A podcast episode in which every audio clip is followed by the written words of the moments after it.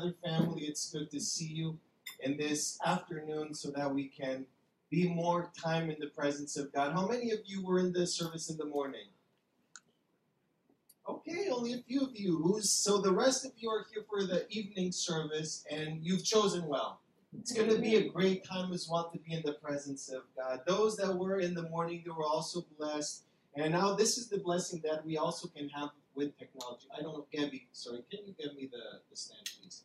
This is the blessing that we have with technology. So even if you were in the morning service, there's a, a beautiful service called Spotify mm-hmm. that allows you to, even though you break the barriers of time and space, and you're able to listen to what the Lord has spoken to us in the morning as well.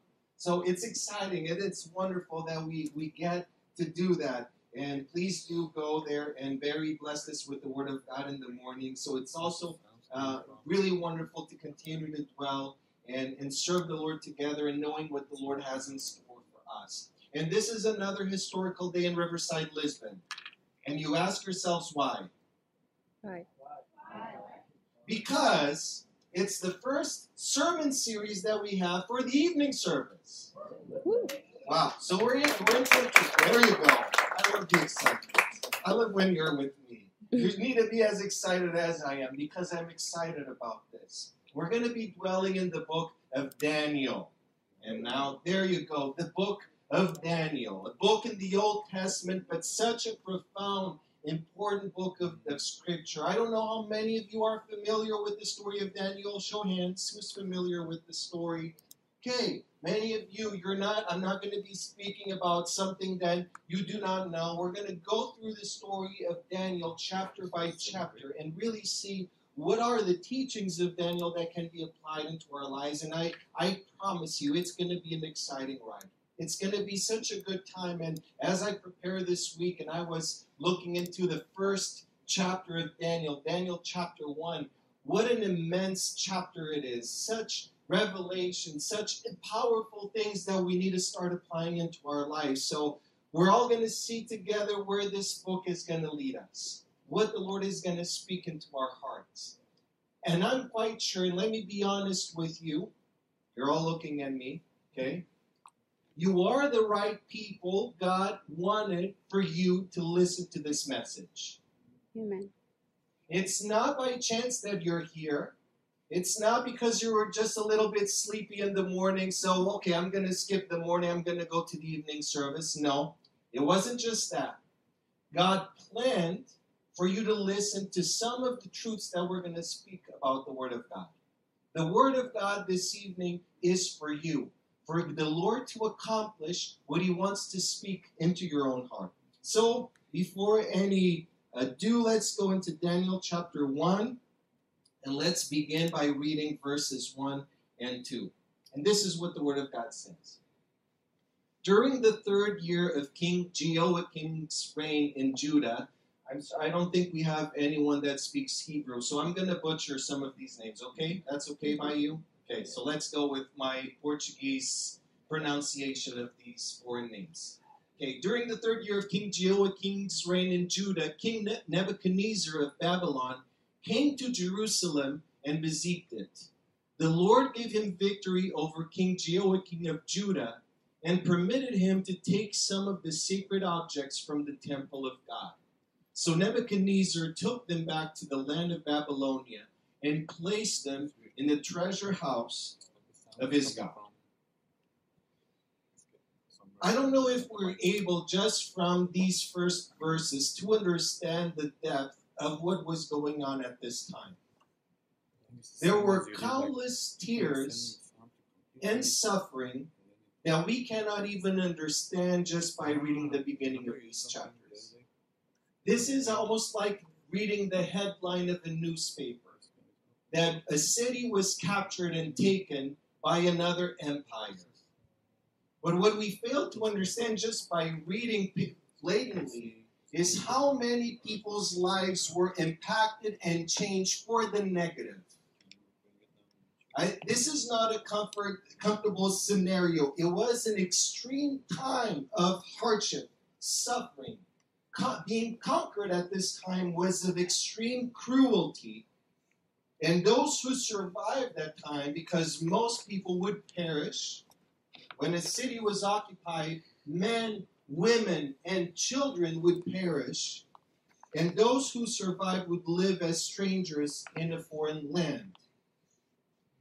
Being the first message in the series, so let me give you a little bit of context. So, this one point of history, this was year 587 before Christ.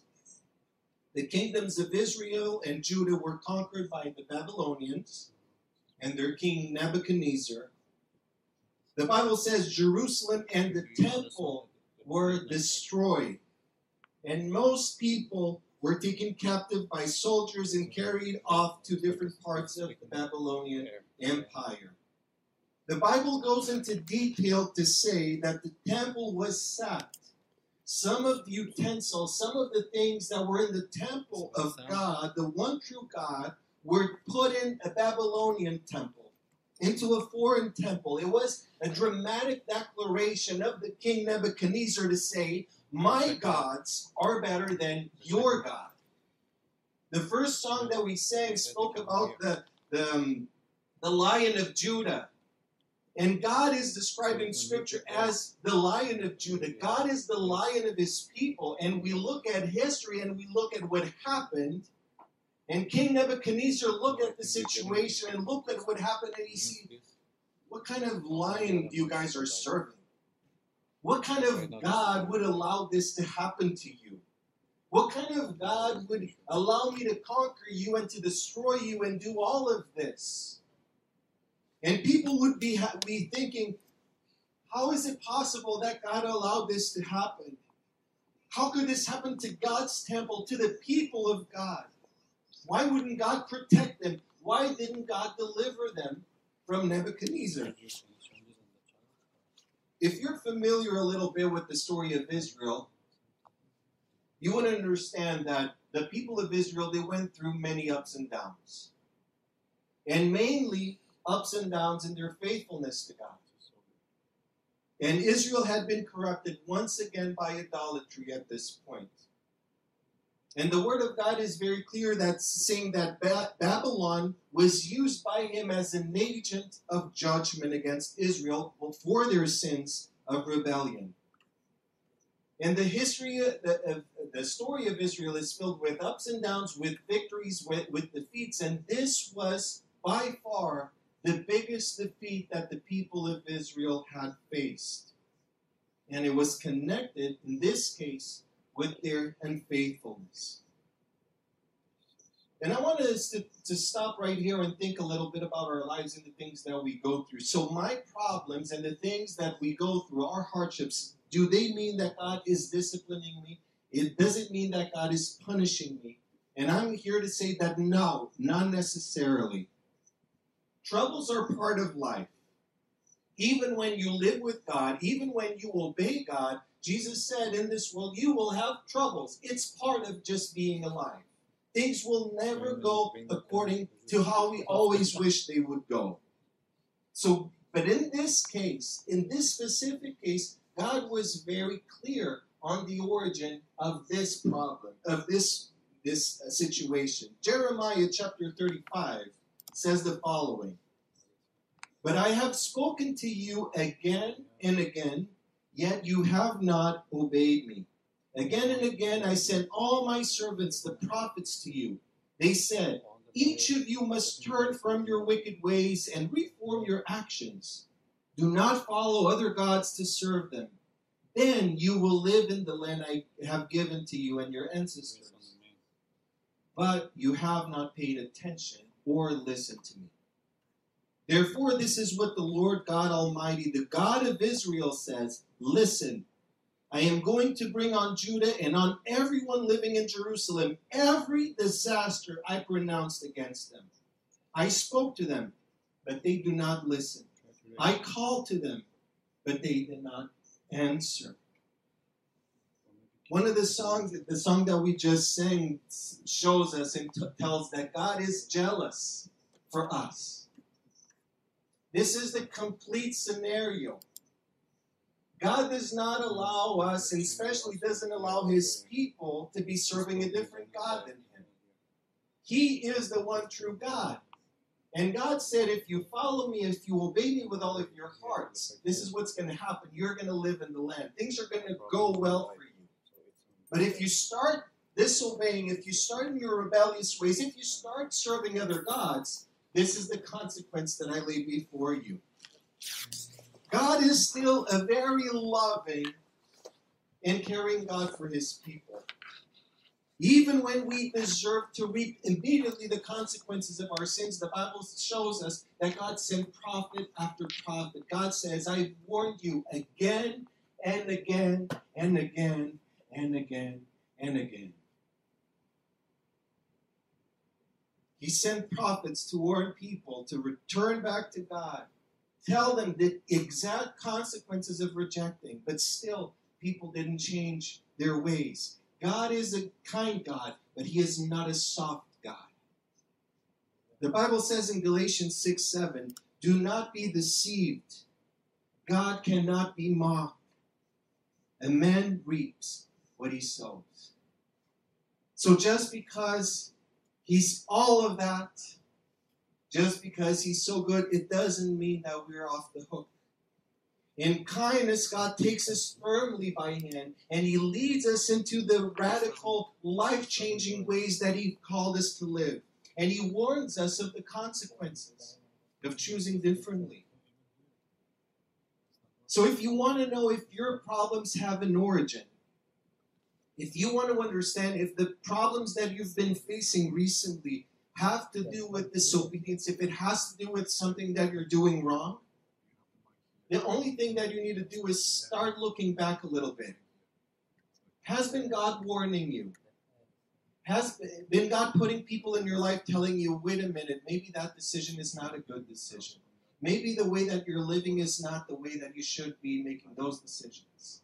Has been God trying to gently guide you into His ways and making you go into the path that He wanted you for you to go? Or have you been stubborn and now you're reaping, simply reaping the consequences of your choices.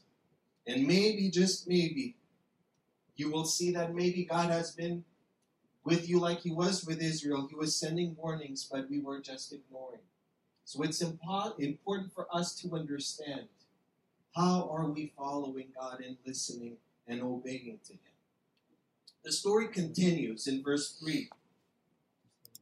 Then the king ordered Ashpenaz, the chief of staff, to bring to the palace some of the young men of Judah's royal family and other noble families who had been brought to Babylon as captives.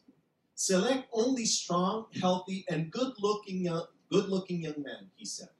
Make sure that they are well versed in every branch of learning, are gifted with knowledge and good judgment, and are suited to serve in the royal palace train these young men in the language and literature of Babylon. The king assigned them a daily ration of food and wine from his own kitchens. They were to be trained for three years, and then they would enter the royal service. Daniel, Ananiah, Mishael, and Azariah were four of the young men chosen, all from the tribe of Judah. The chief of staff renamed them with these Babylonian names Daniel was called Belteshazzar, Ananiah was called Shadrach, Mishael was called Meshach, Azariah was called Abednego. So, why did the king do this? And this is something that is not common to this time of history that we're living. But back then, large empires would do this. They would, uh, and this was actually a very intelligent strategy not just to conquer the land, but in order to keep the power over those lands. So they would destroy the towns and the cities, they would kill the strongest men, they would leave the poor behind, and they would relocate all the women and children and all the, the people that weren't a threat to a foreign land. Their goal was to force the conquered people to assimilate a new culture, their own culture as we look in scripture. So their goal was for Daniel and these men for them to learn a new language, to know, to learn new science, to know new things, to be acculturated in the customs of Babylon. Israel, they followed the one true God. This was not the case of the Babylonians. So Israel was now at risk of going through the same the same thing of forgetting about their God, forgetting about the promises of God, forgetting about their calling, forgetting about their traditions. The king ordered for royal, noble, bright, good looking young men, as so every single woman ever is looking, right? That's good criteria. He wanted these men to join him in the palace, to be intensely trained for three years in the culture and customs of Babylon. They would start a new life in Babylon. And new life can be exciting. A new life can be a great thing. And if there was a place to start a new life, Babylon, Babylon was a great place to start a life. Pastor Ruben, why do you say that? Jerusalem was the place to be. Babylon was actually a very interesting city if you look into history. From the 18th to the 6th century before Christ, this was the place to be. It was an extremely impressive civilization. It was one of the very first urban civilizations. It was a luxurious city. They were world leaders in architecture, music, science, law, medicine, astronomy, engineering. How many of you have heard about the Hanging Gardens of Babylon? Considered one of the seven world wonders of back then. We wish that we could see that. It was fascinating. It was beautiful. Well, Daniel, Shadrach, Meshach, they all saw it. And it was wonderful. And not just that, it was a, a, such an advanced city for, for the time, but the city was famed for promoting a lifestyle centered in pleasure. There was entertaining and pleasure to satisfy all tastes. Now, these young men, we're offered right now the best the world had to offer. Not only they weren't killed during the conquest of Jerusalem, that is a plus. Thankfully, they survived. But in modern terms, they were given business class plane tickets to go to Babylon. When they arrived in Babylon, they checked in at the Ritz Hotel. They took off their clothes. They were given Gucci, Dior, and Chanel garments.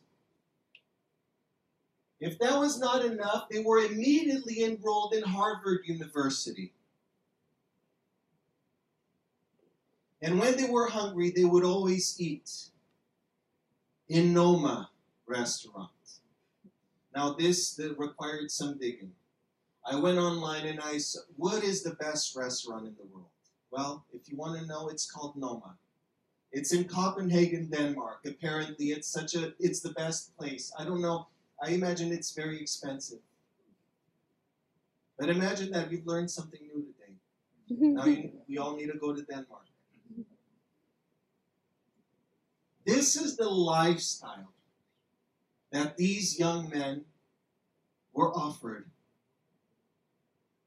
Being conquered maybe wasn't exactly the absolute disaster that was awaiting them. Pain aside, because it was traumatizing, and they, I believe, they lost family members, they lost a lot of people, and it was so hard to lose the land where you grew up, the land you were born. But putting that aside, this could actually be the best thing that could have happened to them.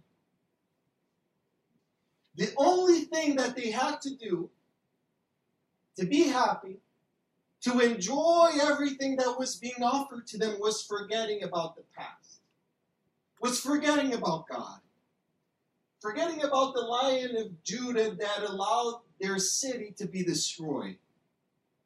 And one of the strongest proofs was in their new Babylonian names. The Jewish names would forever be a reminder for these four young men that they would ser- they were serving the one true God. So this was instrumental, and it was such an attempt for them to forget about God once and for all. Let's go into the names again. Daniel means the Lord is my judge. And they could change his name to Belshazzar, means our God protect the king. And Ananiah means beloved by the Lord. They changed his name to Shadrach, illuminated by sun God. Mishael, who is like the Lord? They changed his name to Meshach, who is like Shach, one of the gods of that time. Azariah, the Lord is my help. Actually, change his name, Abednego, servant of Nego, another god of Babylon. The purpose of these foods, these names, of this education was simple. It was an effort at total indoctrination. The goal of making these young, bright Jewish men to leave behind their Hebrew God. Nebuchadnezzar wanted to communicate to these young men you have to look at me for everything. Forget about God. He disappointed you, things didn't work out. You did your best, and look at what your God made you go through. But listen to this. And here is where the book gives a very important spin and why this book takes this man's name. Daniel chapter 1, verse 8. The Bible says, But Daniel determined in his heart that he would not defile himself with the king's table. But Daniel determined in his heart. It means Daniel resolved. Daniel told his heart what to feel. Daniel determined, and this, this shows us a conversation that happened between Daniel's mind and Daniel's heart. Daniel determined in his heart, he told his heart how he should feel about those circumstances. And we need to do that as well. Daniel knew that he could not control his circumstances. At that moment, Daniel could not change the surroundings, he could not change and rewrite history. But he knew that he had a say about his own heart before God. We oftentimes we let our hearts drift away according to the circumstances that we live. But Daniel, in the power of God, he put his house in order by putting his heart in order. He was in a situation that required clarity of mind. And he didn't spend too much time feeling sorry about himself or pointing fingers at God or pointing fingers at his enemies or pointing, pointing fingers at the rest of the people of Israel for disobeying God, for everything they've done to him or his family. It's not, a, I've heard this today, it's not a problem to visit Pity City, but you do not move in there. We praise God in the streams of abundance as we sang, Will we also praise and serve God in the dryness of the desert? And for Daniel, it was very clear that something needed to change in his heart. His heart was in danger according to those circumstances, so he needed to determine something in his heart. Every mature decision starts with a mature heart. Not one person that you see in your life making a good, mature decision is able to do so if their heart is not led into maturity. And what did he decide? That he would not defile himself. It means he would not pollute himself. He would not bring dishonor to himself. And this would happen for at least two reasons. First, the ingredients and the preparation didn't meet the law of God. God was very strict, and good reason for that, on the foods that his people should eat and the foods that they shouldn't eat, and the way to prepare them. So, in the foreign land, serving different gods, of course, they wouldn't follow those protocols. And second, it was very likely that all the food had been sacrificed to idols. Daniel knew if he accepted that, he would make himself unclean before God with that food and wine. So it, he didn't. Daniel didn't look at the food. Mm, it's not very, very pleasing. He didn't go into Noma restaurant, the best restaurant of the world. He looked at the plate as, eh, this is not really my taste. I'm gonna pass it on. Thank you. I'm gonna go there to McDonald's or something. No. This was the very best food, the very best quality, the very best experience that one could have. But Daniel knew this was not pleasing to God. It would be pleasing to his flesh. It would have been such a good experience. No, almost no one else would say no to that. But Daniel knew God is not in this. It was a spiritual matter, and it was a matter of obedience. I find it so interesting. Daniel did not object to the name that was given to him. We don't see Daniel, no, I don't, I refuse to be called that name. You know why? Because Daniel knew who he was. It doesn't matter what other people call you, it doesn't change who you are. He knew in his heart who was the God that he was serving. Daniel did not object to the Babylonian education. No, I, I refuse to be taught those different things. I refuse to even listen to things that offend the heart of God. No. You want to teach me something? Okay, I'll listen. I know what I believe. It's not going to change my mind. My goal is to serve the one true God. I've made up my mind. I can I can learn, I can listen. But I've made up my mind. But Daniel uh, did object to the food because eating was a direct act of disobedience to God's word. I've grown to, lo- to love Daniel so much just by studying this week. Daniel was living in complicated circumstances, such complicated circumstances, but he refused to allow sin in his life. And that is not something that all of us do all the time. When circumstances become hard, we give in to sin. We justify our behavior. We act as maybe what God is saying is not applicable to me anymore. This was not the case of Daniel. He was a man of extreme character, determined to remain faithful to God and honor Him with his life in spite of any temptation. I see, I can imagine and try to imagine myself in Daniel's shoes. Man, the world is being offered to you, and you're making such a complicated problem because of the best dish of the world, because of the best food that you can ever eat. Daniel understood the heart of God. It's not easy to be such under such intense temptation. It wasn't just that Daniel could afford to reject the, the food of the king, he couldn't. Rejecting the menu was rejecting the king.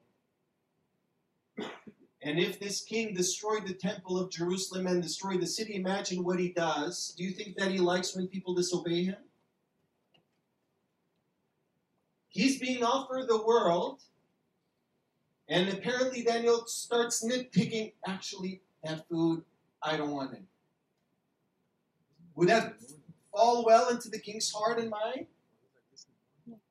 Who's this guy to say anything, to demand anything from me?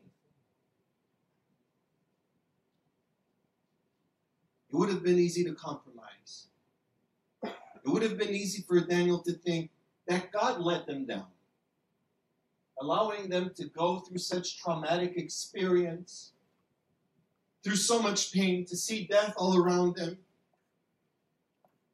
carried into Babylon. Why would, should we risk our necks for God? Why should we care about anything that God has to say? He, this God that we serve doesn't even have a temple anymore. Daniel remained, remained committed to obedience, even if God didn't fulfill their expectations about everything that their lives were going to be. I don't know exactly what is the enemy and the world tempting you right now to go against the will of God. But are you allowing your heart circumstances to make you compromise on your faithfulness to God? Satan knows how to tempt the believer.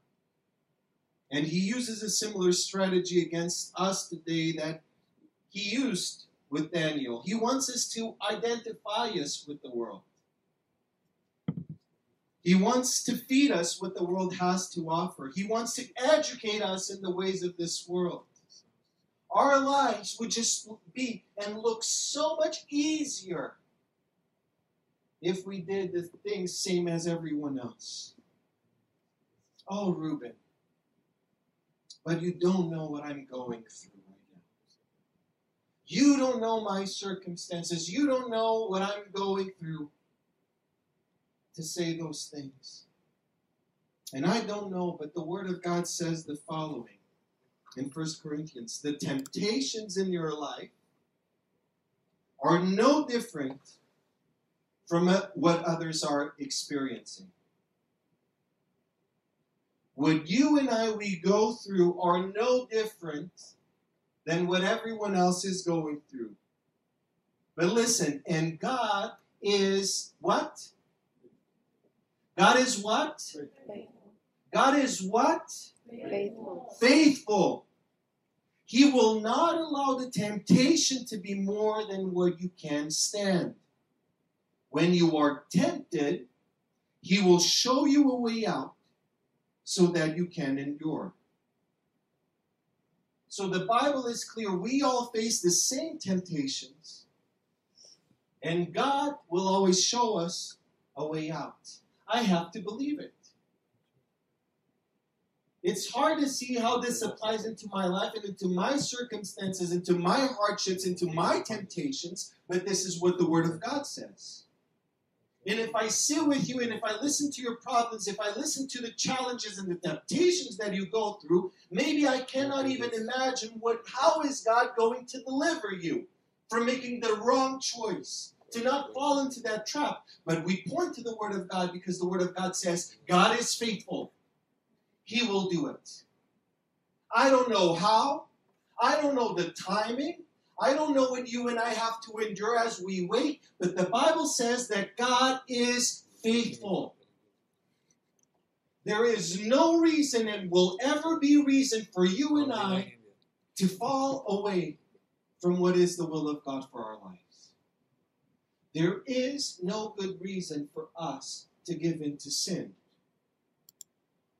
And like Daniel, we have a choice to make. So now let's see what happens next. Verse 8. Daniel asked the chief official for permission not to defile himself this way. Now God had caused the official to show favor and compassion to Daniel. But the official told Daniel, I am afraid of my lord the king. Of course, who wouldn't be, right? Who has assigned your food and drink. Why should he see you looking worse than the other young men your age? The king would then have my head because of you. Daniel then said to the guard whom the chief official had appointed over Daniel, and Ananiah, Mishael, and Azariah, Please test your servants for ten days. Give us nothing but vegetables to eat and water to drink. Then compare our appearance with that of the young men who eat the royal food, and treat your servants in accordance to what you see. So he agreed to this and tested them for 10 days. So Daniel not only thought, but he acted. The only way to honor God is to act. Now, Daniel made a big deal over a little thing. But this is the only way to honor God. The only way to honor God is to be faithful to God, even in the little things. Daniel understood that his relationship with God wasn't just about the big decisions, it was also about the small decisions. It was about the food that he ate, it was about he, how he dealt with other people. And his relationship with God touched every single area of his life, including what he ate. And this chief official showed favor and compassion towards Daniel. We don't know exactly what this means. What was the level of friendship that developed? But one thing we know God will always put the right people in your life when you, you try to do the right thing. God will place the right people in your life. If you're in doubt in, what you need to do, I'm sure that God will send people just like He did to Daniel people that will help you create that way out that God has in store for you. So we have to pray for that. And you need to trust that we have are serving the same God. Because a lot of your friends, a lot of your relatives will ask you, why do you bring God into this? Why do you bring religion again into this? This is your life. You need to do what is better for you. You need to do what feels better for you. Other people will try to instill fear. Why are you trying to do that? You're only going to raise problems. You're going to create, create conflict. This is not going to end well for you. So we need to ask God for people that will lift us up. We need to ask God for people that will help us live in obedience to God. I'm grateful that we're church, the body of Christ. We are surrounded by people that want to follow God and we want to help you live the will of God for your life. Surround yourself with people that speak the will speak the word of God over your life. The Bible says in verse 15, at the end of the 10 days, Daniel and his three friends looked healthier and better nourished than the young men who had been eating the food assigned by the king. So after that, the attendant fed them only vegetables instead of the food and wine provided for the others. God gave these four young men an unusual aptitude for understanding every aspect of literature and wisdom. And God gave Daniel the special ability to interpret the meanings of dreams and visions.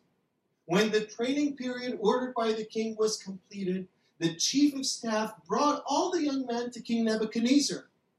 The king talked with them, but no one impressed him as much as Daniel, Ananiah, Mishael, and Azariah. So they entered the royal service.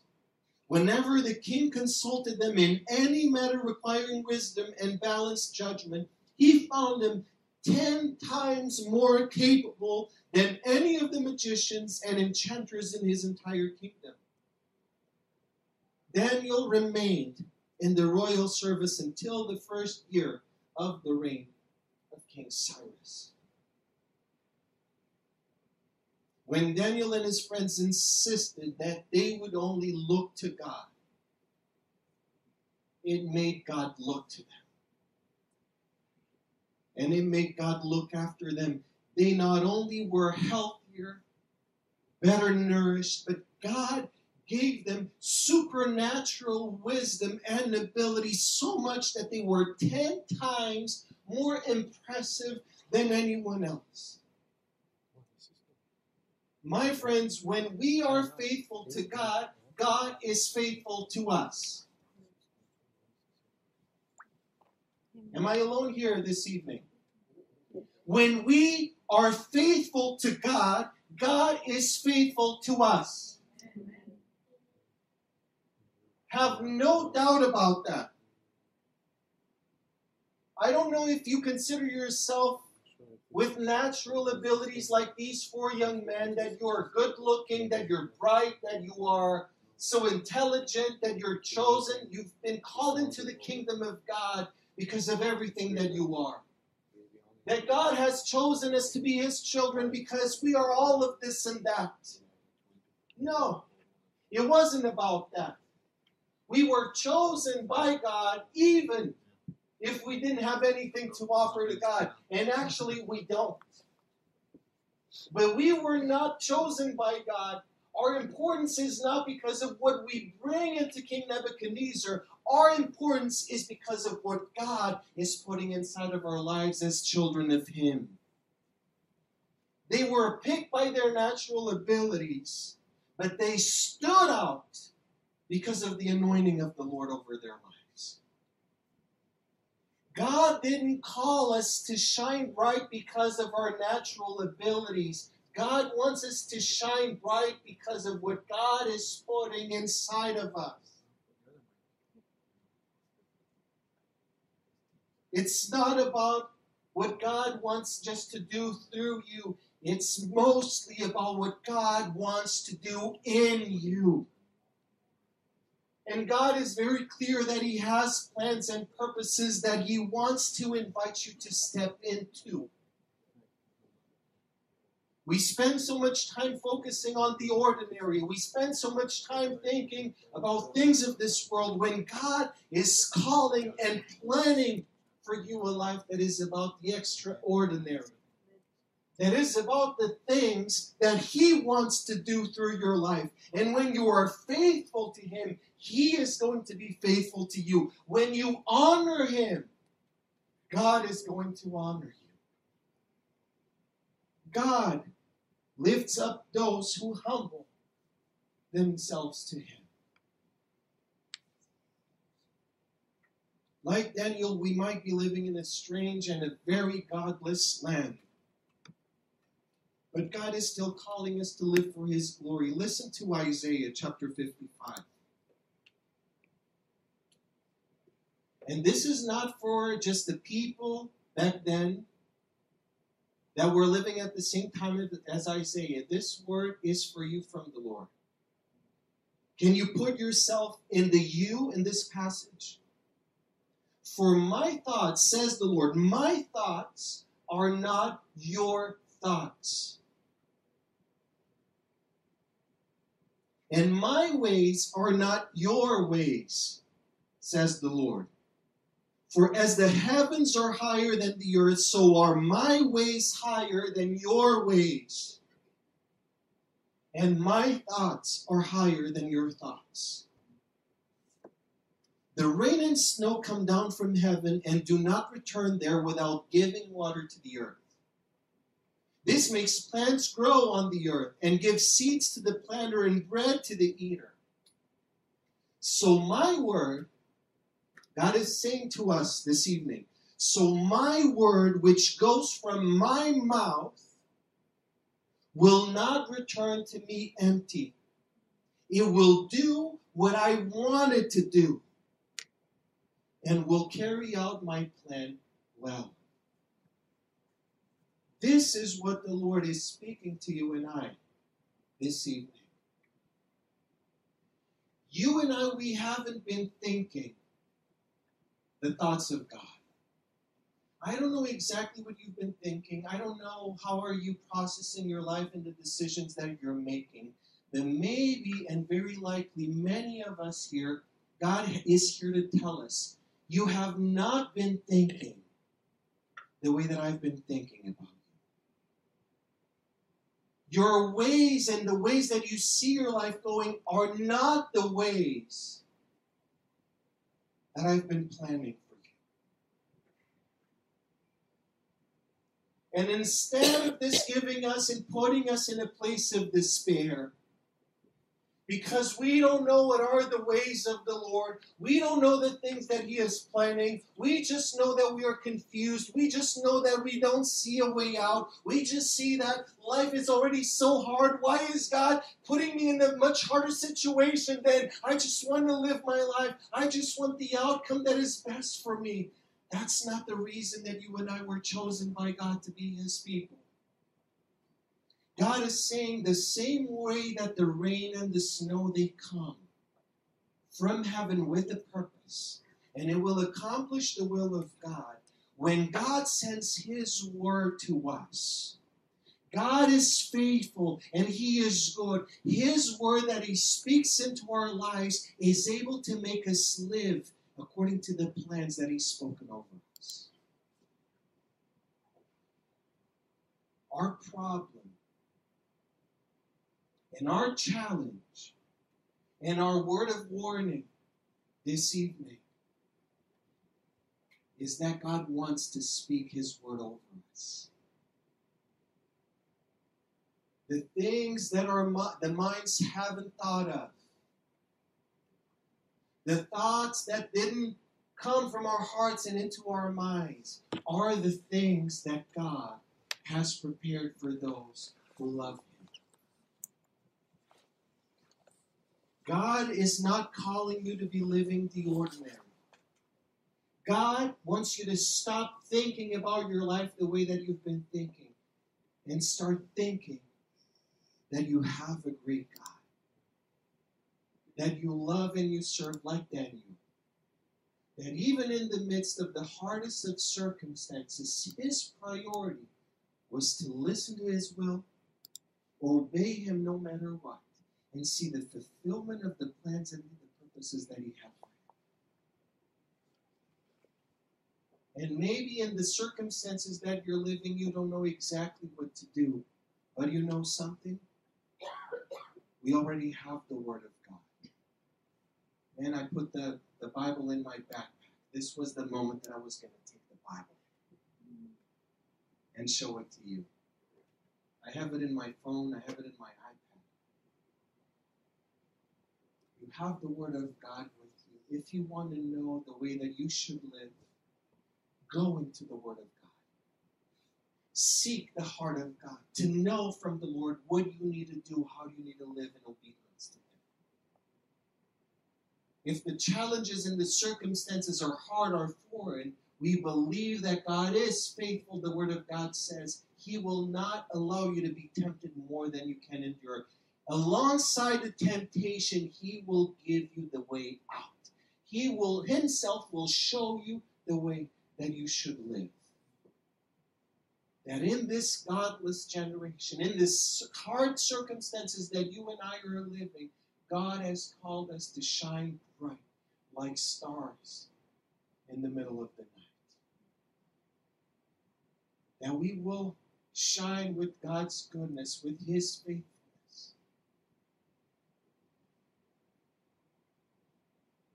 These men were just four men. How many were there in the palace?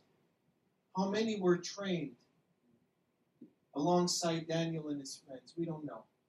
We don't know if it was 10, we don't know if it was 100, we don't know if it was 200. There were four. Four only. That said, you know what? This is not okay. I don't want to live my life that way. I want to live my life God's way. And when they've heard the word of the Lord, by the power of God, God gave them the ability to endure. And they were 10 times more blessed, 10 times more used, 10 times their lives shone with even more glory. It's when we're faithful to God, He's faithful to us. God is calling us into a time of separation. God is calling us into a time to discern what is His will for our lives. So that we're not disobedient like the people of Israel, so that we're not numb, that we don't even hear what the Lord is saying to us. These are times for you and I to seek the heart of God. And God is looking for those who need to be obedient to Him. I want to invite the worship team to come. And I want us just to be in this time, and if you can stand with me now this evening, and as we enter a time of prayer and as we enter this time to worship the Lord. And I don't know how this message has spoken into your heart and what are the circumstances specifically that you're undergoing temptation. But even even if you've fallen trapped into sin. Even if right now you're reaping the consequences of bad decisions in your life. God is a good God, and again and again and again, He will call you with words of love into repentance. And He's willing to forgive sin, and He's willing to change everything because of you. But it's not just a time to try to avoid sin. It is a time to listen from the Lord God. How do you want to use me? What are the plans and the purposes that you have for my life?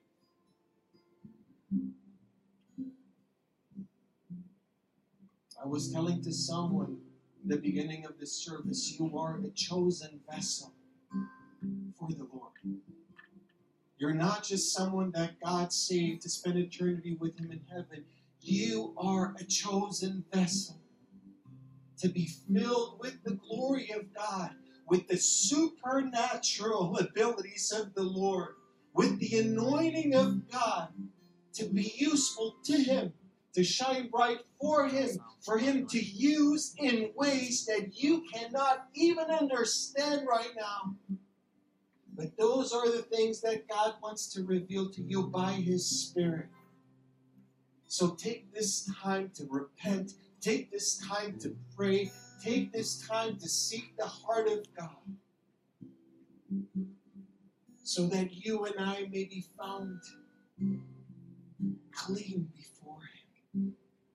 not defiled, not polluted, but ready to be used by Him. This is what the song we're going to sing is going to talk about. May the Lord refine our hearts, prepare us to what's going to happen next. I don't know what are the plans God has in store for you. I don't know what's going to happen next. Regardless of your circumstances, God wants to do something great. God wants to glorify His name through you.